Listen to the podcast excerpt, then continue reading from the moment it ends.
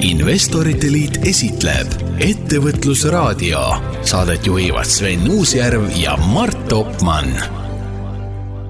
tere tulemast kuulama Investorite Liidu raadiosaadet Ettevõtlusraadio.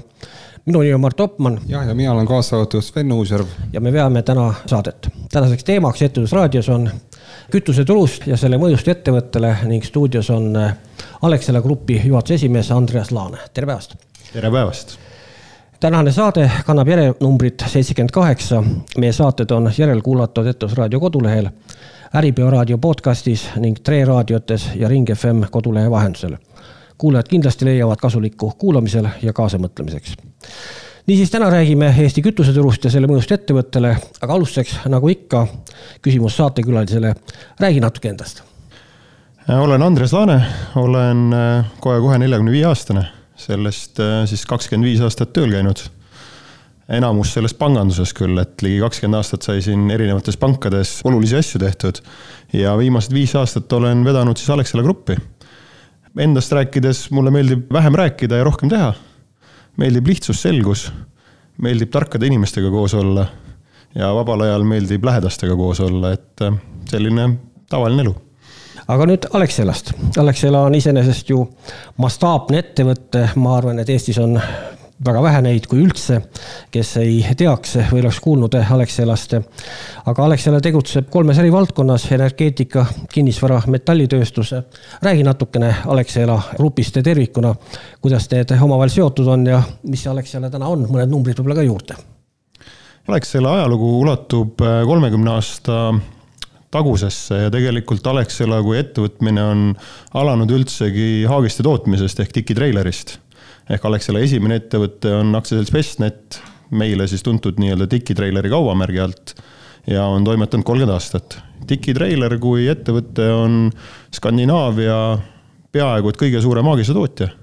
me teeme siis sõltuvalt aastas seal kaksteist tuhat kuni viisteist tuhat haagist sõiduautodele ja peamised turud on Soome, Rootsi, Norra ja mu. kõrvaltvaates võiks küll tunduda nii, et, et, et tuhat haagist kuus on ju, müüa Skandinaaviasse tundub kuidagi noh, ma ei tea, kui mingit rahavoogu teeks ja üritaks nagu ennustada, et noh, et mida iganes aasta pärast, et, et müüme tuhat haagist kuus, et tundub kuidagi hästi nagu palju ongi palju, eks kolmkümmend aastat on läinud ka, et alguse sai tõesti Alexela sellest, et Eiti vaatas kunagi ajalehest, et Eestisse on eraldatud a la sada viiskümmend Subrionoki haagist ja, ja nõudlus on tuhat ja mõtles, et peaks vist äri hakkama tegema. ma täpsustan, Heiti ütles kaheksakümmend. Just, ja sealt see kõik pihta hakkas ja, ja tõsi on see, et me nüüd just eelmine aasta kolisime siis Tiki treileri oma vanast asukohast, kus kõik alguse sai, uude tehasesse ehk siis äh, läks kolmkümmend aastat peaaegu selleks, et äh, sellest äh, töökojast või kust alustati, liikusime me tänasesse moodsasse ettevõtmisse Paldiskis. aga kui jah, rääkida metallist veel juurde, siis meil on muuhulgas Paldiski tsingipada, mis oli eelmise aastani kogu Skandinaavia ja Baltikumi regiooni kõige moodsam tsingipada. lihtsalt eelmine aasta Soome ehitati üks juurde, üks uuem. aga sellegipoolest on, ma arvan, täpselt sarnane me oleme soetanud endale Soomes ühe tsingipaja, ehk me ka Soomes tegeleme tsinkimisega. ja me oleme soetanud siis Eestis ettevõtte nimega aktsiaselts Kohimo, mis tegeleb siis suurte mahutite valmistamisega, ehk on ehitanud enamuse terminalidest või suurtest kütuseterminalidest, mis siin ajalooliselt on tehtud ja, ja noh, ütleme täna me oleme leidnud talle ka uusi kliente mujal, näiteks Wärtsilä kontserni näol nii, aga paar lauset võib-olla energeetika ja kinnisvara kohta ka. ja noh, kinnisvarani me jõuame, kinnisvara on sihuke huvitav lugu, aga, aga võib-olla energeetikas siis alustame sellest, et meie kõige suurem ettevõte nii-öelda töötajate arvult on tegelikult kiviõli keemiatööstus. ehk siis, eh, mis võib-olla täna ei ole kõige seksikam. põlevkivi teadapärast ei ole selline hetkel lemmiklaps kogu noh, nii-öelda globaalses eh, keskkonnatemaatikas. aga meil on Ida-Virumaal väga oluline tööandja ja toodame seal circa sada tuhat tonni siis eh, nii-öelda kütteõli. ja, ja siis, kui me räägime energeetikast laiemalt, siis Alexela kaubamärgi all jah, on loomulikult kõikidele inimestele näha tanklad ja poed. aga noh, muuhulgas me müüme ka siis elektrit ja maagaasi, et meil on ligi viiskümmend tuhat eh, klienti näiteks elektri poole peal, mida paljud ei pane tähele nii et eh, Alexela on jah, palju laiem nii-öelda ettevõte nagu ainult see, mis silma paistab kui rääkida kinnisvarast, siis noh, kinnisvaraga meil on lihtne, me ostsime neid enamasti heal ajal, ehk siis, kui hinnad olid kõrged enne eelmist majanduskriisi. ja praegu siis proovime neist ilusasti lahti saada, sest hinnad on nüüd ka juba nagu natukene võib-olla isegi kõrgemal või samad kui enne majanduskriisi, nii et oleme need kriisiajad üle elanud aga numbrites, kui sa tahtsid, et noh, meie, meil on umbes varasi kolmesaja miljoni euro eest käive agregeerituna ehk siis nii-öelda mitte päris nii-öelda raamatupidamislikult, kuna meil osad on tütarettevõtted, osad sidusettevõtted, siis on circa viissada miljonit ja meil töötab üle tuhande kahesaja inimese Eesti mastaapi arvestades suhteliselt muljetavaldav. aga tuleme nüüd tänase saate teema juurde lähemale. räägi natukene Eesti kütuseturust, mida Eesti kütuseturg endast täna kujutab Eesti see kütuseturg on viimase viie aastaga nagu kardinaalselt muutunud. Noh, alustame siis sellest, et võib-olla nii-öelda seadusandlus on oluliselt paremaks muutunud, mis puudutab siis seda, et täna müüakse Eestis ainult ikkagi ma ütleks legaalset kütust. Et on kadunud ära selline suurem skeemitamine ja, ja, ja kuidagi sellise kummalise kütuse evimine turul, mis siin vahepeal teatud väiksemates kettides võib-olla olemas oli ja teine pool ongi siis see, et koos selle seadusandluse arendusega on, on nii-öelda toimunud ka selge konsolideerumine, ehk siis väikseid kette on ära ostetud. Alexela on olnud siin kindlasti nii-öelda üks ostja, aga kõik meie suurepärased konkurendid on ka väikseid kette üles ostnud ja täna on siis turg selline, et põhimõtteliselt on neli suurt mängijat. Alexela, Olerex, Circle K ja, ja Neste ja, ja teistele nii-öelda turul olijatele jääb alla viie protsendi või umbes viie protsendi jagu turust. ehk hästi selline, kuidas siis öelda, ühelt poolt nagu tundub, et mitte konkurentsitihe, et on ainult neli mängijat, aga teiselt poolt on konkurents nagu hästi tihe, et kõik need neli mängijat tahavad ka täna veel nii-öelda oma turuosasi pigem nagu suurendada kõik. ehk siis käib turul selline kõva pusimine, et oma klientide arvu kasvatada või siis noh, miinimumis hoida no siin äh, neljast kaks on Eesti kapitalil põhinevad neljast kaks õnneks on Eesti kapitalil põhinevad, aga ma just äh, selle raadio jaoks värskendasin oma mälu, et vaadata, et kellega me siis nagu võistleme, eks ju. vaatasin, et äh, Circle K emafirma, kelles on toreda prantsuskeelse nimega, aga, aga noh, põhimõtteliselt siis tema emafirma käive oli kuuskümmend neli miljardit Ameerika dollarit ja tema varade maht on kakskümmend viis miljardit Ameerika dollarit noh, võrdluseks Eesti riigieelarve on kaksteist miljardit eurot, et eh, noh, Neste on eh, umbes niisugune Eesti riigi suurune ettevõtmine. et ega nagu lihtne turg ei ole, kellega siin pusida.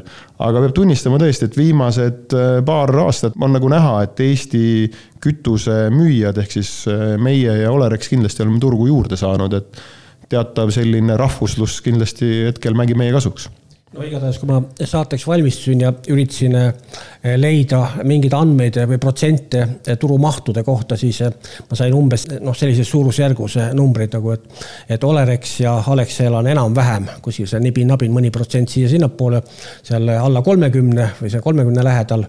Siis tuleb Circle K ja siis Neste kes siis nii-öelda siis ülejäänud siis kuskil kakskümmend viis või kolmkümmend viis protsenti võtavad. kusjuures huvitav oli just see, et, et Circle K kohta kirjutas tõenäoliselt oli keegi ajakirjanik, kes oli selle artikli kirjutanud, aga kirjutas, et, et Circle K tundub, et on oma turuosaga rahul ja põhiliselt keskendub pirukate ja kohvi müügile ma tahaks, et see nii oleks, need turuosad, nagu te rääkisite, aga noh, paraku praegu päris nii veel ei ole. et hetkel on siiski niimoodi, et Circle'il ja ja Olerex jah, turuosa on mõlemal circa kolmekümne protsendi juures ja meie ja Neste oleme siis mõlemad circa kahekümne protsendi juures, see sõltub, kuidas seal mõõta ja, ja kellel on palju seal hulgimüüki, noh Neste puhul on seda nagu raske aru saada. aga jah, ütleme nii, et on kaks natukene suuremat ja kaks natukene väiksemat. kui rääkida nüüd sellest, et kas keegi rahuneb, siis kui ma vaatan nii-öelda riigihankeid, siis noh, mulle küll tundub, et mingeid rahunemise märke küll näha ei ole ja, ja, ja käib ikkagi tugev nii-öelda võistlus eh, klientide pärast ja eks siis igaüks mõtleb, kuidas ta kliendi käest eh, oma kopika kätte saab, et kas müües siis kütust või müües kabanossi. no nii, aga räägime täna kütuseturust Eestis, et eh, eks pausi, olge meiega, tuleme kohe tagasi. muuda oma tee finantsvabaduse saavutamiseks võimalikult lihtsaks. Tule ja liitu Investorite Liiduga investoriteliit.ee investeeri oma vaba raha otse Eesti kasvuettevõtetesse. see on sinu tee finantsvabaduseni.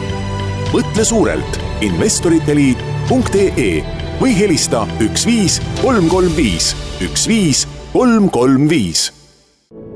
tervist ei huvita, milline on sinu palk või kui ilus sa oled tervis on alati valmis sind hoidma.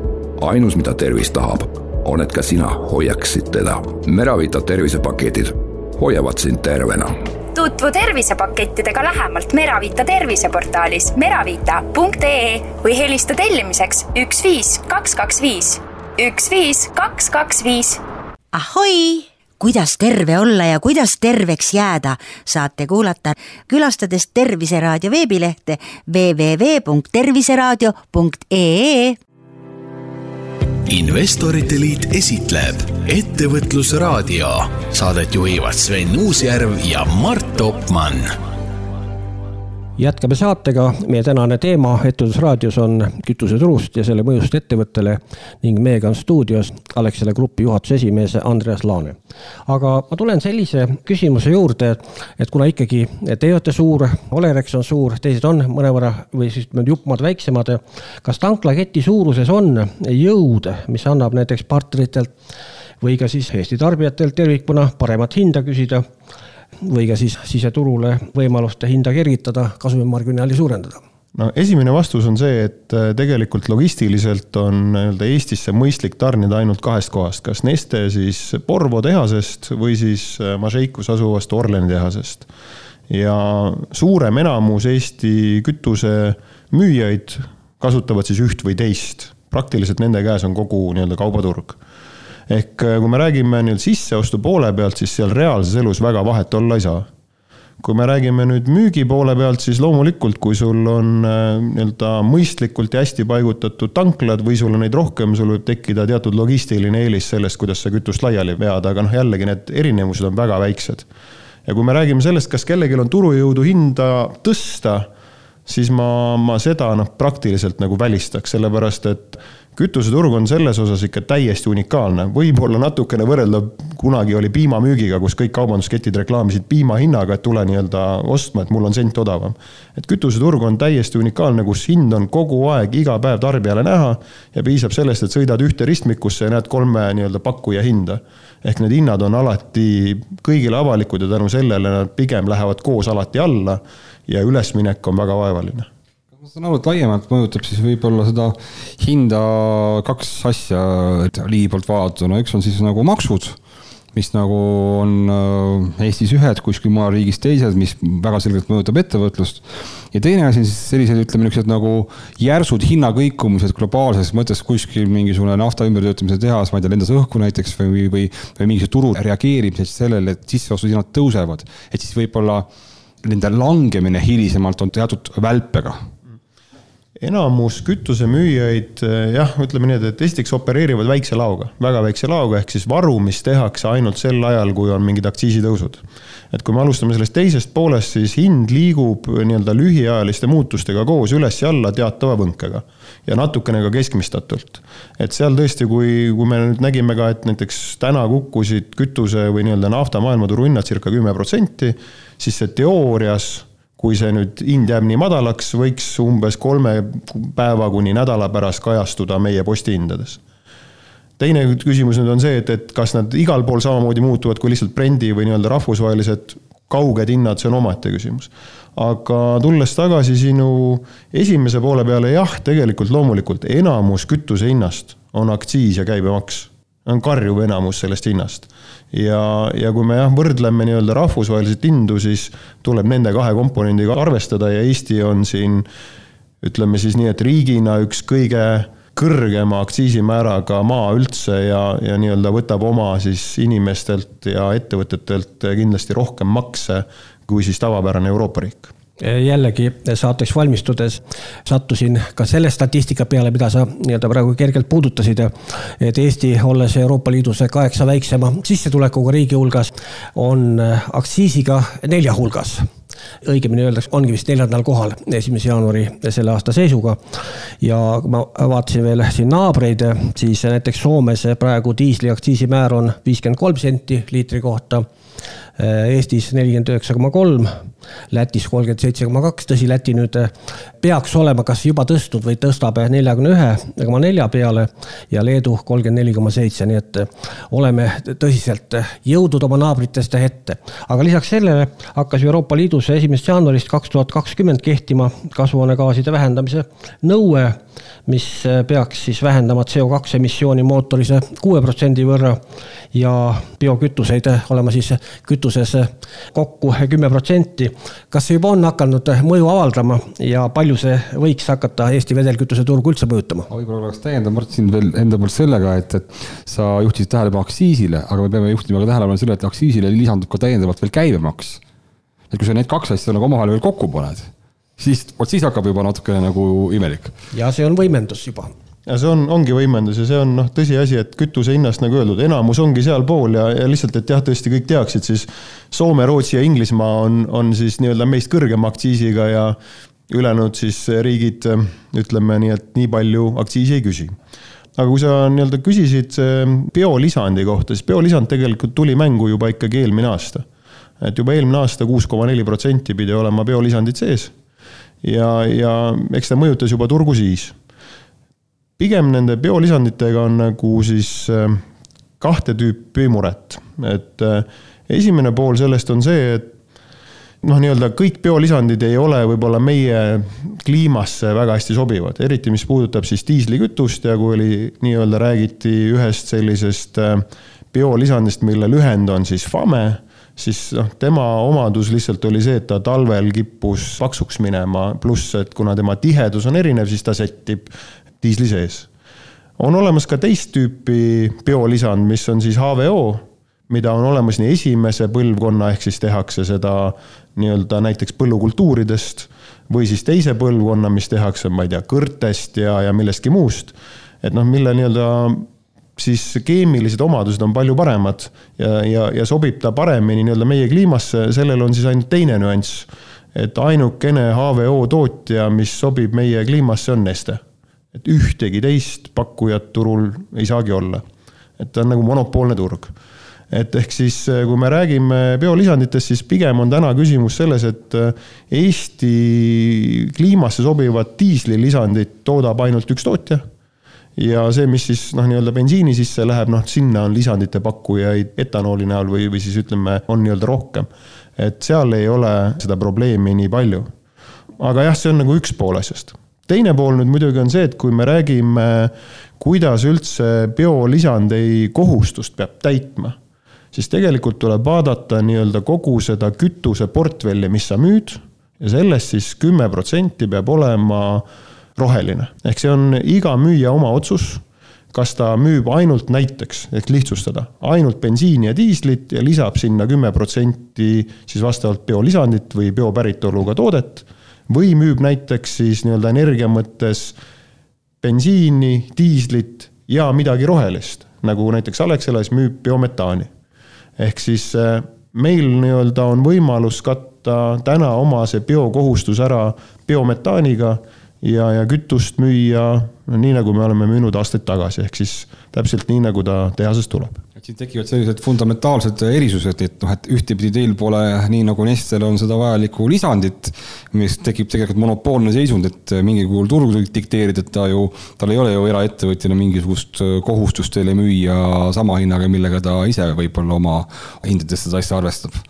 No kui sa oled monopol, siis sa ju ise otsustad, kuidas müüa, et ega ma vaatasin Neste aastaaruannet ka nii-öelda, et Neste viimase aruande järgi ütleme nii et, et seitsekümmend viis protsenti oma kasumist tegi bio või siis nii-öelda nemad ütlevad renewable'st, taaskasutatava kütuse müügist. Ehk äh, eks see ütleb ühte koma teist. nojah, mina ütleks selle peale, et see esimese põlvkonna, mina nimetan teda esimese põlvkonna FAME, nüüd seal lühendina väljendada, siis eks temaga üks paras mängimine on.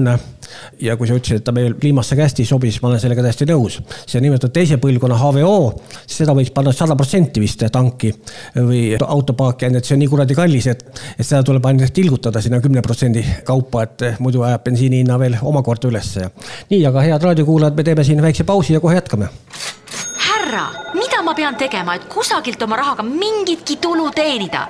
noh, et üldse mingit tulu saada kuulge, teie ärritumine on pisut asjakohatu. otsige endale mõni ettevõtlusesse otseinvesteeringutega tegelev ettevõte ja küsige sealt investorite Liiduga on liitunud juba üle tuhande inimese. tehtud investeeringute kogusummaks on üle miljoni euro. pane sinagi oma raha kasvama investoriteliit.ee või helista viis üks üks neli üks üks üks viis üks üks neli üks üks üks. mõtle suurelt investorite Liit esitleb Ettevõtlusraadio. Saadet juhivad Sven Uusjärv ja Mart Opmann. Head raadiokuulajad, jätkame stuudios. minu nimi on Mart Opmann ja minu kõrval on Sven Uusjärv ja me oleme täna saatejuhid. meie tänane teema on kütuseturust ja selle mõjust ettevõttele ning stuudios on Alexela Grupi juhatuse esimees Andres Laane. aga sa pisut tahtsid eelmise ploki lõpus kas täpsustada või minuga vaieldada HVO-st ei no ma ei tahagi nagu vaielda, pigem on see, et eks täna see kogu, me enne saadet ka rääkisime, igast palju on lühendeid, FAME-d ja HVO-d ja see kõik nagu tekitab segadust, et jah, me tegelikult räägime biopäritolu kütuselisanditest. kui me räägime nii-öelda HVO-st, mis on üks võimalik tehnoloogiline meetod, kuidas seda kütuselisandit teha, siis neid on mõlemat, nii esimest põlvkonda ehk nendest kultuuridest, mida tegelikult täna juba enam väga roheliseks ei peeta, kui ka siis teise põlvkonna oma. lihtsalt täna see HVO, mida meil müüakse ja mis on ka nii-öelda riiklik statistika ja mida ka meie keskkonnaministeeriumist Heiko Heitur on öeldud, enamus on pärit palmiõlist ja palmiõli tegelikult enam nii-öelda ei loeta keskkonnasõbralikuks kütuseallikaks tegelikult võiks öelda selle kohta, et äh, mitte ainult palmiõli, võib olla ka rapsiõli või mõned teised monokultuurid, mida kasvatatakse suurtel pindadel selleks, et sellest valmistada seda teise põlvkonna HVO-d. ehk tegelikult, kui me pärast üritame, nagu öeldakse, aru saada, et kui palju me ühtepidi kulutasime loodust äh, selleks, et seda loodussõbralikku toodet teha, siis võib-olla see lõpptulemus ei olegi loodussõbralik või keskkonnasõbralik. aga Alexela eristub kõvasti teistest, teil on biometaan, mida see biometaan metaan endast kujutab ja, ja kuidas te selle peale tulite? võib-olla kõige lihtsam ongi jätkata sellest sinu eelmisest remargist, et äh, kui me räägime sellest, et keegi teeb midagi õlist, rapsiõlist või palmiõlist, siis see juba ei olegi teine generatsioon, see ongi esimene generatsioon. ehk sa põhimõtteliselt kasutad muuks mõistlikumaks otstarbeks kasutatavat kultuuri kütuse jaoks noh, palmiõli tegelikult ei ole nii-öelda mõeldud auto paaki ajamiseks, vaid on ikkagi nii-öelda õlikultuur, mis peaks olema toiduainetetööstuses.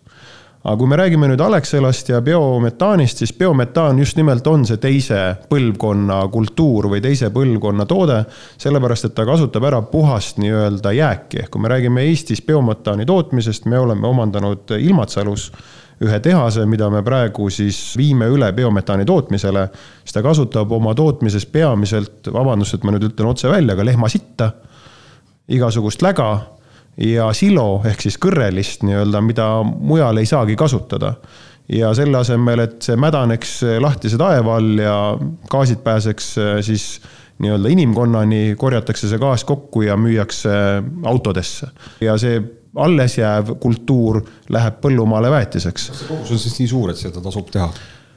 tegelikult ega ta nagu kõik tänapäevased rohelised asjad ikkagi täna, nii kurb kui ei ole, eeldab sellist maksumaksja toetust. ehk see on juba ammu siin Eesti Vabariik vastu võtnud nii-öelda rahastamispõhimõte, mis kehtib aastani kaks tuhat kakskümmend kolm või kui raha saab varem otsa, siis täna biometaani tootja saab toetust riigi käest ja hinnavalem on selline, et on siis nii-öelda sada eurot miinus börsil olev tavalise maagaasi hind. iseenesest tõsiasi on see, et, et sellise biometaani tootmine kindlasti on kallim kui nii-öelda tavaline gaas, oluliselt kallim.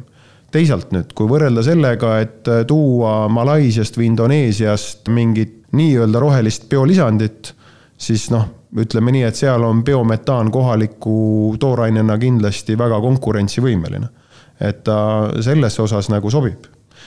mis meie omal ajal tegime, ongi see, et noh, me oleme kogu aeg olnud nii-öelda veidrat natukene nii-öelda poolrohelist usku vist on kõige õigem öelda, sest noh, kütusemüüjale öelda, et oled täitsa roheline, kostub natuke nagu otsituna.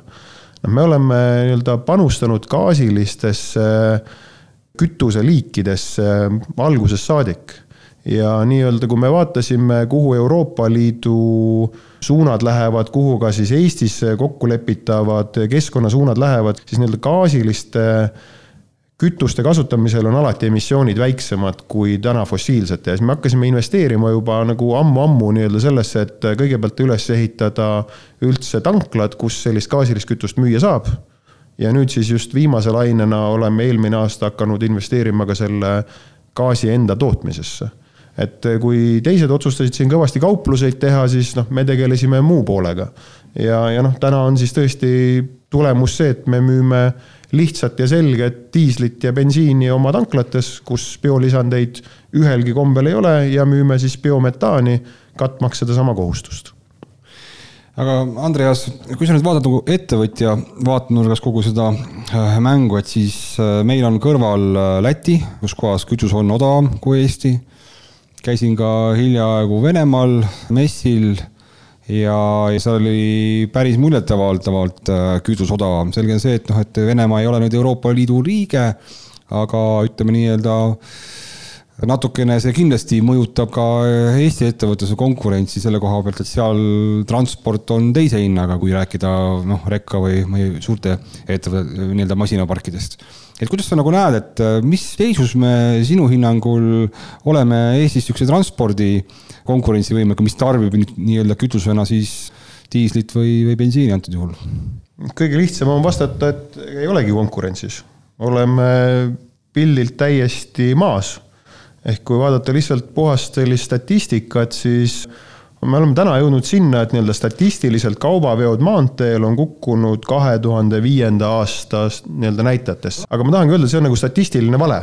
et ega tegelikult ju kaupa ei ole jäänud maanteedel vähemaks, lihtsalt Eesti nii-öelda ettevõtted, kes peavad esitama oma statistikat Statistikaametile, nende mahud ongi meeletult ära kukkunud ja noh, nii-öelda kohaliku vedaja on asendanud täna seesama, nagu sa ütled, Läti või Leedu või Poola vedaja. täispaakidega tullakse sisuliselt Eestisse ja sõidetakse siit läbi ja tegelikult ju avalik sektor äh, näeks ju seda, et läbi kütuseaktsiisi võiks tulla arvestataval määral kompensatsioon tee kulumise kontekstis, teede ehitamine, kogu see infrastruktuuri tugi on ju, peaks ju katte saama läbi aktsiisi. Ja nüüd, kui nüüd ütleme nii-öelda, olles siis Schengeni nii-öelda liige antud juhul, siis meie piirid on lahti, Lätis pannakse paagid täis, tullakse siis, ma ei tea Tallinnast või Tallinna ringtee kaudu või sõidetakse Narva ja minnakse Venemaale ja võib-olla ei peagi tankima või?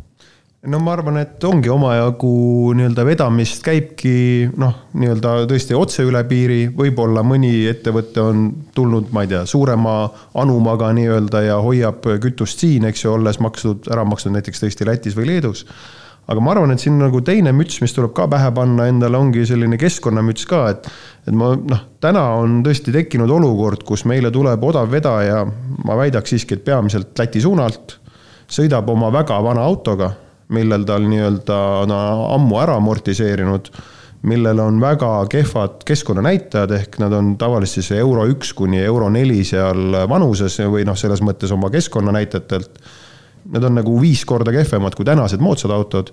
teemaks on Eestis kõigile sisuliselt sama, kas sa sõidad igivana rondiga või sõidad väga moodsa autoga. ja ega meie vedajatel, ma arvan, on sõna otseses mõttes nii-öelda selle konkurentsiga võitlemiseks praktiliselt väga vähe võimalusi. nojah, aga autovedajate hinnangul kütus moodustab kuni nelikümmend protsenti nii-öelda lõpphinnast või vedamishinnast ja mis on ikkagi väga-väga märkimisväärne ja, ja ma lugesin siin ühte küsitlust ka veel maanteeveo hindade kohta, siis, siis rahvusvahelised vedajad ei osanud nimetada läks mitte ühtegi autovedajat, kes tangiks Eestis ehk siis põhiline ongi see, et tangitakse Leedus, nii nagu Svengi enne ütles, et masin täis, täiskõhuga tullakse Eestisse, siin võetakse uus koorem peale, siis tangitakse uuesti Leedus, kui minnakse Euroopasse selle rahvusvahelise autoveoga. ja see ongi see poolhäda, teine on see, mida sa ise ütlesid, et tegelikult tulevad Läti ja Leedu, isegi Poola vedajad tulevad Eestisse sisevedusid tegema, kuna nad tulevad sellesama täispaagiga siia ehk siis kui enne oli seis, et kõige uuemad autod olid eestlastel siis nüüd on seis, et, et kuigi nende vanade rontidega sobib siia Eestisse tulla sisevedusid tegema, aga rahvusvaheliste vedude jaoks Eesti autovedajatel ei jätku raha, et uusi autosid osta, samas kui Läti ja Leedu autovedajatel selleks jätkub raha. Ja, aga seal on veel see küsimus ka veel, et, et kui me räägime veel tööjõumaksudest, siis võib-olla meie nii-öelda lõunanaabritel õnnestub natukene kabetada erinevalt Eestist, kus kohas on nagu väga selge, et see, need ajad on juba tükk aega tagasi möödas ja, ja, ja see omakorda ju surub tegelikult konkurentsist antud juhul Eesti kaubavedajaid välja. aga teeme kiire pausi, olge meiega, tuleme kohe tagasi elus on olulised õiged valikud. Eesti Kapital, terved inimesed, hea elukeskkond, väärtusloome läbi teaduse. investorite Liit pakub võimalust otseinvesteeringuteks ettevõtetesse. telekommunikatsioon, farmaatsia, tervishoid, taastuvenergia. Mina olen Üllar Saaremäe ja mina olen Investorite Liidu investor. tule sinagi investeerima. vaata lähemalt investoriteliit.ee või helista viis üks üks neli üks üks üks sa hoiad oma autot korras ja hoolitsed selle mootori eest. aga kuidas on lood sinu enda mootoriga, sinu tervisega? Sa viid oma auto teenindusse ja sellele pannakse uued osad, kuid sinu tervisega asjad nii ei käi. hoolitse oma tervise eest juba täna, enne kui see katki läheb vaata lähemalt Meravita terviseportaali loodustooteid meravita.ee või helista tellimiseks üks viis kaks kaks viis üks viis kaks, kaks, viis.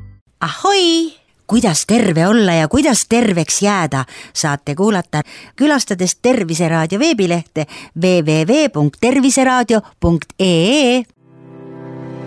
investorite Liit esitleb Ettevõtlusraadio. Saadet juhivad Sven Uusjärv ja Mart Opmann jätkame Investorite Liidu raadiosaatega Ettevõtlusraadio. tänane teema kütuseturust ja selle mõjust ettevõttele ja stuudios on meiega Alexela Grupi juhatuse esimees Andreas Laane. aga eelmises plokis me jõudsime maksudeni.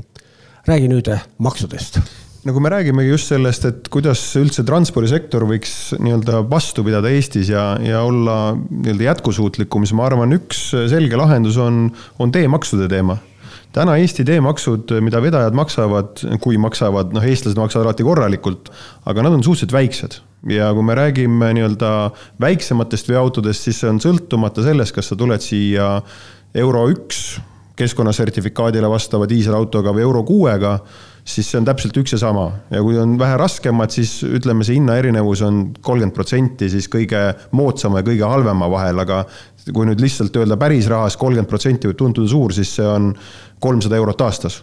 ehk ta on tegelikult nagu mitte midagi, eks ju. noh, investeerimise mõttes täitsa erinevad autod. ja kui ma vaatasin just, et kuidas nagu mujal seda on lahendatud, siis, siis näiteks noh, Saksamaal on niimoodi, et äh, see teemaksu erinevus, esiteks noh, küsitakse kilomeetri pealt, mis võib-olla on nagu õiglasem kui lihtsalt suvaline nii-öelda fiksmaks aga isegi siis, kui seda ei võetaks muud moodi, siis ütleme, ta kõige vähem saastava ja kõige rohkem saastava auto vahel on seal kuni kaheksa korda. et see on nagu mastaapne erinevus. ja noh, vot siis tekib ka nagu nii-öelda võrdsem konkurents, et, et sa pead sõitma uuema autoga. ja kui nüüd teistpidi rääkida, et noh, kuidas võib-olla üldse konkurentsi pidada, kostub nüüd korraks vabandust reklaamtekstina, aga aga nii-öelda Alexela on ise ostnud, me veame oma kütust oma autodega välja. ja me ostsime endale LNG-d kasutavad rekkad. Nende investeering on jah, mõnevõrra suurem aga nende tasuvusaeg investeeringu mõttes on üks koma kolm aastat ja me sõidame kakskümmend neli seitse oma autodega. ehk me ütleme nii, et iga kolme aasta tagant vahetame neid välja, aga me enamuse ajast saame mastaapset kütusevõitu ja me oleme neid andmeid valmis kõigiga nii-öelda jagama, et näidata, kui hea see on. nüüd teisalt, kas kõik julgevad neid autosid osta? ma ei tea, sellepärast et kogu aeg käibki ju mingi mäsu maksudega, et alandame midagi, tõstame midagi jube raske on teha seda uue auto investeeringut, kui sa tegelikult ei tea, mis sul juhtub, rääkimata kahe aasta pärast, aga isegi võib-olla poole aasta pärast. et see on nagu suur murekoht aga ma ei saa siinkohal mitte kuidagi jätta küsimata, et miks siis otsustajad ikka jälle maksuämbritega kolistavad, et miks õigel ajal ei tehta kaalutletud otsuseid. jällegi valmistussaateks sattusin ühe sellise artikli või uudise peale, et Euroopas võtame siin Taani, Saksamaa, kes on naabrid, Rootsi, Norra, kes on naabrid. pidevalt jälgitakse, mis ühes riigis poliitilised otsused sünnitakse ja maksupoliitilised otsused, mis teises riigis.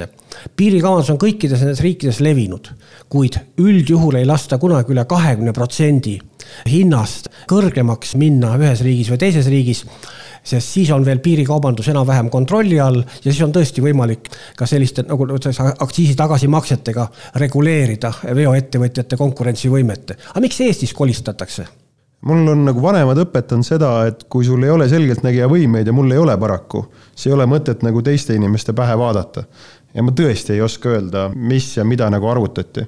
aga noh, teisalt elu on õpetanud muidugi seda, et, et tehakse neid otsuseid, mis on nagu konkreetselt mõõdetavad või enda huvides. et kui ma nüüd olen hästi pragmaatiline ja nagu oletame, et ma olen poliitik, siis põhimõtteliselt ju poliitiku seisukohast tehti õige otsus nii-öelda täna kogutakse ligi sada miljonit vist enam kütuseaktsiisi kui enne seda tõusu riiklikult. see, et sa muuhulgas korjad seda lihtsalt oma inimestelt, kes jäävad seetõttu nüüd vaesemaks ja suretad välja näiteks ettevõtluse, see on nüüd mündi teine pool, eks ju. Aga noh, ütleme nii, et kuni on Eestis elanikke sa võid põhimõtteliselt, ma arvan, bensiiniaktsiisiga lakke täiesti. seal peaks maha võtma tegelikult ju need kaotatud töökohad on ju, mis, kus kohas, sest mina olen küll näinud täna väga selgelt transpordiga seonduvad ettevõtted, kes on raskustes just selle tõttu, et nad ei suudagi võib-olla piisavalt konkureerida nende Läti, Leedu ettevõtetega, kus kohas võib-olla mängitakse tööjõumaksudega ja juba kütuse teema on ju. noh, ma arvan, et me kaotame tegelikult mitte ainult transpordisektoris, et ega siis äh, transport või siis kütus kui sisend ei ole ju ainult transpordisisend, see on nagu väga paljusi mõjutav nii-öelda pool, eks ju. ja, ja noh, me kindlasti nii-öelda kaotades siin transporti, aga, aga tõstes lihtsalt ka muid sisendeid, me kaotame nii-öelda oma konkurentsivõimes üleüldiselt. ja, ja näiteks metsandus, mis on ka väga palju kütusega seotud. just, ja kui me võrdleme, noh, ma nüüd tulen tagasi, meil on see Kiviõli keemiatööstus, eks ju. me kasutame nii-öelda kaevanduses väga palju ju nii-öelda kütust, sest muud moodi sa ei saa kivi kaevanduses kätte. Soomes mujal maades kogu see transpordi osa on vabastatud aktsiisist.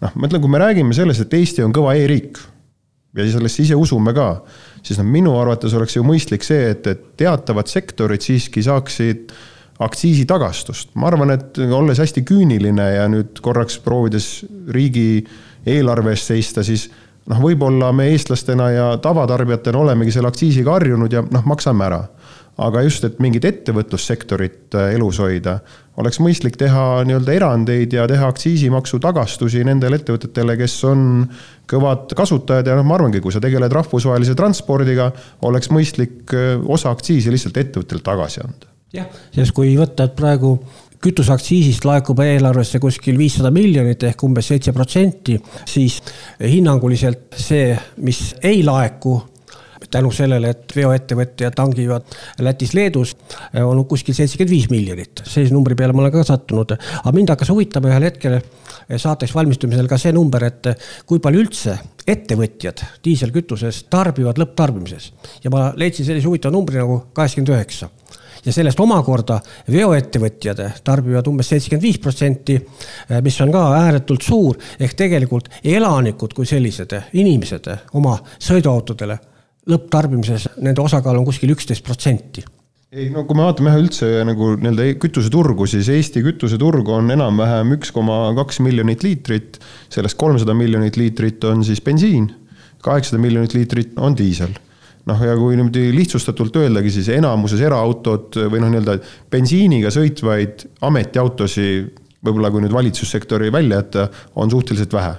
üldiselt sõidetakse diisliga, sest see on ökonoomsem ehk siis see on eraisik, kes sõidab selle bensiiniga ja kui me vaatame bensiiniaktsiisi, siis see tõstetigi väga kõrgele, ta on täna ka väga kõrgel ja ausalt öeldes mingit diskussiooni selle ümber niikuinii ei toimu. nii, aga kui me räägime nüüd kütuseturu mõjust ettevõttele, siis mis oleks lahendus? Mina näiteks arvan, et ka see, kui me hakkame täna alandama oma diisliaktsiisi, ma nüüd kindlasti ei ole kõikide kütusemüüjatega võib-olla ühel lainel, aga mu isiklik arvamus on see, et see tegelikult ei muuda mitte midagi ehk need liitrid, mis on lahkunud, need nagu tagasi ei tule. terve rida välisettevõtteid, kes enne siin Eestis tankis või noh, sõitsid siit läbi Soome-Rootsi suunalt näiteks, nad niikuinii tangivad edasi juba pigem siis Leedus või Poolas ja, ja ma arvan, et sealt nagu suurt võitu tegelikult ei tule, ehk minu nägemus on selgelt see, et et tänased nii-öelda transpordiettevõtted, kellel, nagu sa ütledki, kes kõik panevad oma teenusesse selle kütuse, noh, nad lihtsalt peaksidki saama aktsiisi tagasi. Ja siis on see küsimus, et mis see number on. Ja ma arvan, see õiglane number on seal kuskil selline, et vaadata, et meie aktsiis oleks enam-vähem võrdne no sellele firmale nagu näiteks on Lätis. see oleks noh, minu arvates tänase nii-öelda andme edastamise võimekuse juures ei ole midagi keerukat rahandusminister on öelnud, et, et Eesti peab diislikütuse aktsiisi vähendama. samas veoettevõtjad ise on avaldanud arvamust, et diisliaktsiisi vähendamine Läti tasemele ei ole lahendus, tegelikult tuli see ka hästi sinu jutust juba välja. et kui seda alandada Leedu tasemele, siis võib-olla jah, seal kuskil seitse, kaheksakümmend protsenti veoettevõtjatest hakkab siiski tankima edaspidi Eestis, võib-olla ka natukene patriotismist, aga vähemalt sellel tasemel, mis on Leedu. ja samas, kui rääkida riigi rollist, siis minu meelest on siin kütusemüüjad väga ilusti öelnud, et riik peaks mõtlema juba ette ja, ja see, mis sa hakkasid rääkima enne gaasist, siin mingil hetkel rääkisime, siis see oleks see, mis on täiesti uus tehnoloogia, täiesti tulevikuvaade, kuhu peaks siis hakkama riik oma tulevikku suunama, aga enne seda ilmselt paariks aastaks või paariks-kolmeks-neljaks aastaks, kui ka ei hakata uusi veoautosid tootma, mis gaasi peal sõidavad, peaks siis diisliaktsiisi langetama pigem Leedu tasemele me pisut jõudsime puudutada juba nagu öeldakse tulevikku vaatavana, aga ma küsin siit alustuseks riigi rollist. kuidas sulle tundub, et mida peaks riik nüüd lähiaastatel hakkama oluliselt, kas rohkem tähelepanu pöörama milliste kütuste tarbimisele, milliste uute tehnoloogiate toetamisele, kuidas sulle tundub? noh, riigi roll on alati pakkuda kindlust et äh, kui me räägime sellest, mis riigi roll on, siis riigi roll esimeses osas peakski olema see, et jääda nende liistude juurde või, või nende põhimõtete juurde, mis nad on ise juba kord välja öelnud. ehk täna juba sisuliselt kolm-neli aastat tagasi ütles riik välja seda, et ta toetab keskkonnasõbralikumaid kütuseid. üks nendest on gaas, näiteks biometaan ja selle aktsiis on olnud seotud siis diisliaktsiisiga ehk ta moodustab ühe kolmandiku sellest aktsiisist ma arvan, et mida riik peaks tegema, ongi konkreetselt ütlema välja, et tal on teatav selge maksurahu selles mõttes, et, et investeerimispõhimõtted või maksustamispõhimõtted jäävad samaks ja ettevõtted saaksidki investeerida siis vastavalt näiteks soodsama kütusega kasutatavasse autoparki. nagu öeldud, meil on LNG autopargi opereerimise kogemus raskeveokitel olemas. see on väga säästlik ja kindlasti konkurentsivõimeline aga selleks, et seda teha, noh, tuleb olla selg-, ka kindel, et riik oma asju ei muuda. teine pool, nagu ma olen mitu korda öelnud, et riigil on võimekus äh, ikkagi tagada Eestis ka aus konkurents ja seda siis läbi kahe poole, üks pool on siis tõesti väga lihtne teemaksude teema ehk maksustada ikkagi saastavamad autod oluliselt kõrgemalt kui mittesaastavad või vähem saastavad, on õigem öelda. ja raudselt ka ohutuse küsimuse juures ja teha sinna suur erinevus ja tänu sellele nii-öelda need, kes investeerivad uude autoparki, on paremas olukorras ja nii-öelda vanade sõidukitega väljastpoolt meile konkurentsi ei saa väga lihtsalt tulla pakkuma. ja kolmas on siis tõesti see, et noh, vaadata ikkagi nagu selles mõttes tänase e-võimekuse juures see üle, et ettevõtted, kes tegelevad rahvusvaheliste vedudega, noh, nendel oleks selgelt nii-öelda aktsiisimaksu kompenseerimise komponent ja, ja see ju põhimõtteliselt kindlasti on riigile kokkuvõttes säästlikum, kui minna aktsiisimakse üleüldiselt muutma et äh, minu arust on need nagu väga lihtsad asjad. see on täiesti selge see, et kui ka Eesti ettevõte peab transportima näiteks Saksamaale, siis tal on tõesti otstarbekam tankidagi Leedus, noh ta ja ta teebki selle tankimise seal, kui ei ole mingit vastavat mingit muud hooba ja nii ongi. no ja nii ongi ja selles mõttes olekski jube lihtne ju lahendada seda, et sa teed koha pealt aktsiisi tagastamise lähtuvalt äh, kulunud kütusest või ostetud kütusest, mis sinna suunale läheb, et kui me raporteerime siin igasuguseid asju, tuhande euroseid arveid ja jumal teab mida, eks ju, siis noh, sellise asja lisamine ei ole nii-öelda IT-tehniliselt liiga keeruline. Aga kui me räägime jah, nüüd nagu üldse gaasilistest kütustest, siis Euroopa Liit on selgelt näinud ette seda, et järgneva niisuguse kümne aasta vaates populariseeritakse siis elektrilist, gaasilist ja vesinikku kütusena ja kindlasti nii-öelda investeeringu mõttes ka ettevõtluses endas on nii-öelda gaasilisele kütusele üleminek tänaselt fossiilselt kõige lihtsam. jah, ta nii-öelda ökoloogiline jalajälg võib-olla ei ole nii puhas kui vesinikule minnes, aga ta kindlasti on kordades odavam et ma olen nagu veendunud, et seda asja või sellist poolt peaks riik edasi ka toetama ja miks mitte nii-öelda toetama, nagu täna riik toetab, et äh, tanklate rajamises on mingisuguseid võimalusi, noh, võiks vaadata üleüldiselt ettevõtlustoetusi. aga see võib-olla on nii-öelda keerukam, aga just see kindlus, et, et selles suunas liigutakse, annaks ettevõtjatele julguse, ma usun, teha ka investeeringuid, mis on vajalikud kuna kütus on vägagi palju kogu ettevõtluskeskkonnaga seotud, siis tegelikult see lisandväärtus, mis selle ringiga võib kaasa tulla, on ju päris suur tegelikult võib-olla.